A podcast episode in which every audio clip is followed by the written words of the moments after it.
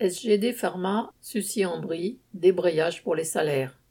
SGD Pharma est l'un des plus gros producteurs mondiaux de flacons en verre. Appartenant anciennement à Saint-Gobain, il appartient actuellement à un groupe d'investissement chinois. Deux usines sont implantées en France, une dans la Somme et une dans la région parisienne, à Sucy-en-Brie.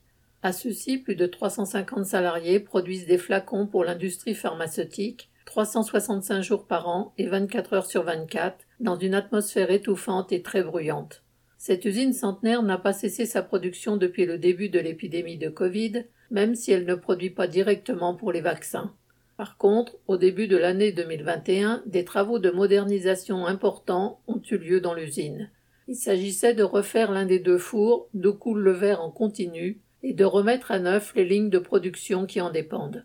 Plus de 30 millions ont été investis pour augmenter la production et la rentabilité de l'usine et pendant toute la durée des travaux, tout le personnel en a subi les inconvénients, à commencer par les intérimaires, dont une partie ont été mises à la porte. À la fin des travaux, au mois d'avril, la production de flacons a redémarré de plus belle, sans aucune amélioration des conditions de travail pour le personnel. À l'occasion des négociations annuelles sur les salaires, le patron a expliqué que les salaires seraient bloqués, 0,5% d'augmentation sur l'année, et qu'il n'y aurait pas de prime Covid, contrairement à l'année précédente. Des dizaines de millions pour les machines et rien pour les salariés. Ça a été la goutte d'eau qui a fait déborder le vase. Les débrayages se sont multipliés spontanément à la fin du mois d'avril jusqu'au début du mois de mai. D'une équipe à l'autre, d'un atelier à l'autre, les salariés ont arrêté le travail, deux heures en fin de poste ou quatre heures et parfois toute la vacation. Dans une des équipes qui prévoyait de débrayer deux heures, la venue de la RH qui voulait dissuader les ouvriers d'arrêter le travail les a tous convaincus de débrayer huit heures.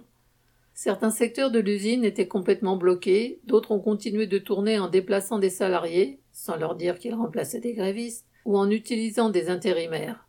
Une grande partie des travailleurs en équipe ont participé au débrayage et même des salariés à la journée dans les services périphériques, ce qui est une première depuis des années.